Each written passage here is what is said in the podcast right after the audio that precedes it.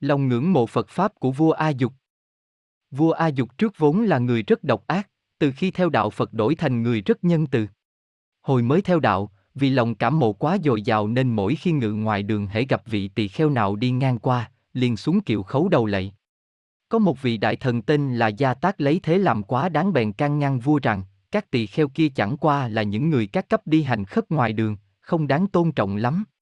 Vua yên lặng không trả lời. Cách vài ngày sau, vua truyền cho các quan văn võ, mỗi ông phải đem bán một đầu súc vật, và cho biết giá bán các đầu ấy như thế nào. Ông Gia Tác phải bán một đầu người. Các đầu súc vật thời bán được với giá tiền sai khác hơn kém nhau, duy có đầu người của ông Gia Tác bán thời không ai mua cả. Vua hỏi cớ sao, ông Gia Tác trả lời, vì đầu người là vật hèn hạ không có giá trị gì, vua lại hỏi, chỉ có một đầu này là hèn hạ hay tất cả đầu người đều hèn hạ? Ông Gia Tác đáp, tất cả đầu người đều hèn hạ. Vua bèn hỏi, vậy đầu trẫm đây cũng hèn hạ sao? Ông Gia Tác sợ hãi không dám nói, sao vua cũng thú thật đầu vua cũng hèn hạ. Vua bèn giảng cho ông Gia Tác nghe rằng, phải. Ngươi muốn can ta đừng lạy các vị sa môn là nhà ngươi có ý kiêu căng tự đắc. Nhưng cái đầu của trẫm này là một vật hèn hạ không ai thèm mua, vì cúi xuống mà được thêm công đức, thêm giá trị lên, thì phỏng có hại gì.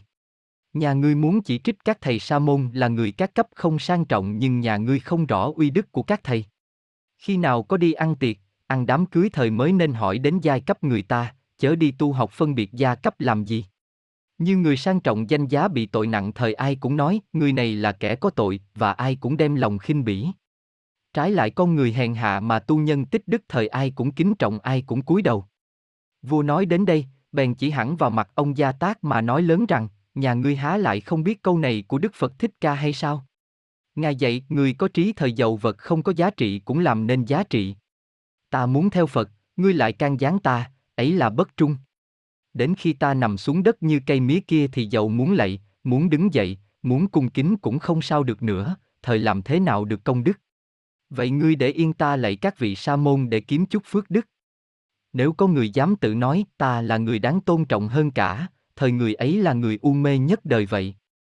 Nếu lấy huệ nhãn của Đức Phật mà xem xét thân thế, thời biết thân thể ông vua và thân mọi người giống nhau, cũng là da, thịt, xương, khác nhau chỉ có cái phù hoa trang sức bề ngoài. Nhưng cốt yếu ở đời là lòng đạo đức thời trong thân thể người hèn hạ nhất ở đời cũng có được, chính cái ấy con người trí giả gặp đâu cũng phải cung kính phải vái lạy vậy.